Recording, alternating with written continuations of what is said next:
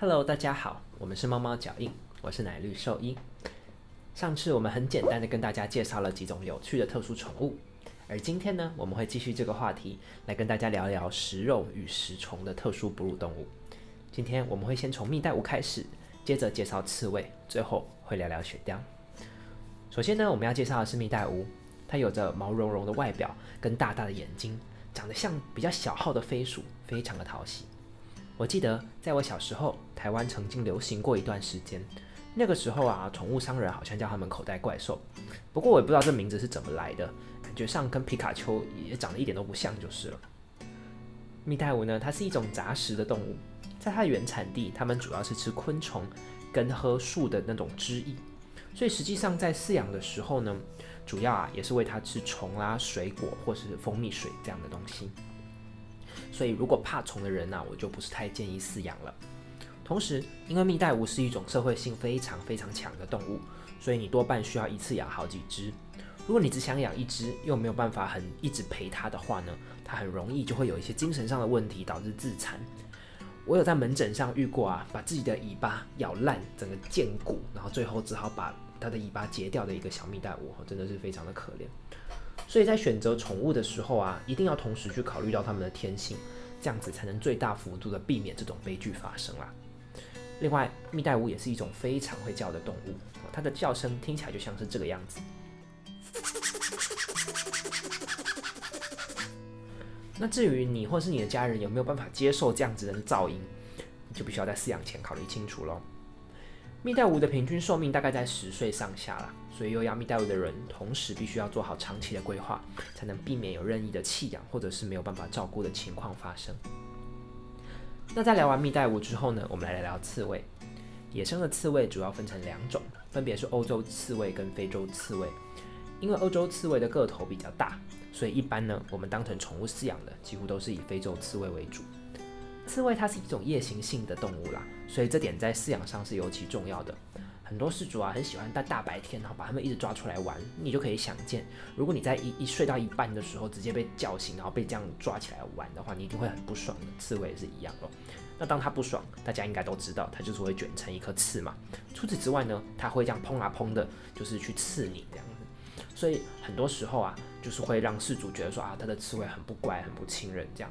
但其实呢，你只要配合它的习性，再搭配一些陪伴跟适当的训练。其实大部分的刺刺都是可以摸、可以上手的。刺猬是以肉食为主的动物，那有一些市售的刺猬用饲料搭配适当的昆虫，你就可以有很好的作为刺猬的主食了。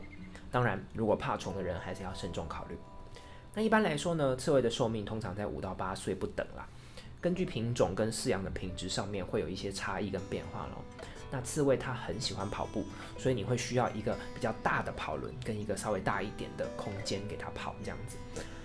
同时呢，它们也非常喜欢边跑步边拉屎，所以啊，你可以想见，你一早起来的时候就会看到它的滚轮上啊、箱子的墙壁上啊，满满的都是屎啦。所以如果稍微比较有洁癖的人呢，我也就不是那么建议你养刺猬了。最后呢，我们来聊聊雪貂。雪貂它四肢非常短，而身体呢很长。可以说啊，是特宠界的柯基。它一身柔软漂亮的毛皮呢，我想也是它们受到欢迎的原因之一了。那有看过《哈利波特》的人，应该对雪貂就不太陌生了哦，就是一条白白长长的东西这样。那通常在妥善的训练跟照顾之下的雪貂呢，个性多半都蛮温驯的。但如果啊，你不当的饲养它，或者甚至虐待它的话，它也是有可能兽性大发，变得很凶恶哦。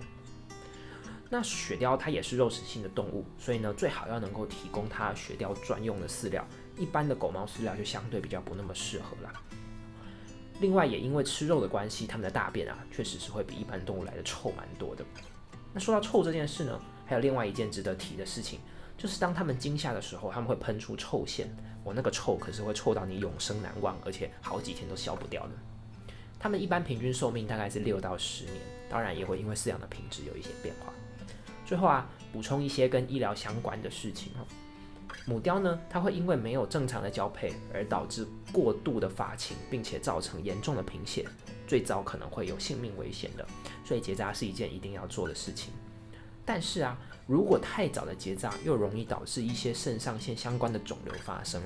所以啊，如果你养貂的话，结扎的时间你一定要咨询专业兽医师的安排。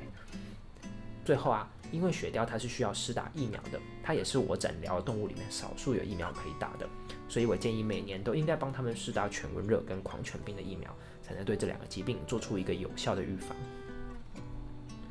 以上介绍的三种动物啊，都各自有各自的特色和优点。不过呢，在挑选宠物的时候，还是应该根据自己的环境跟条件来选择，千万千万不要看到可爱就买哦。因为万一你没有办法正确的饲养它的话，可能会对这个动动物造成非常非常严重的伤害。那当然，在之后的集数里面呢，我们还会一一的深入每个物种的正确饲养管理的观念，也会介绍一些常见的疾病问题。那欢迎所有已经有在养或者是准备要养的朋友，持续的追踪我们的频道。我是奶绿兽医，那我们就下次见喽，拜拜。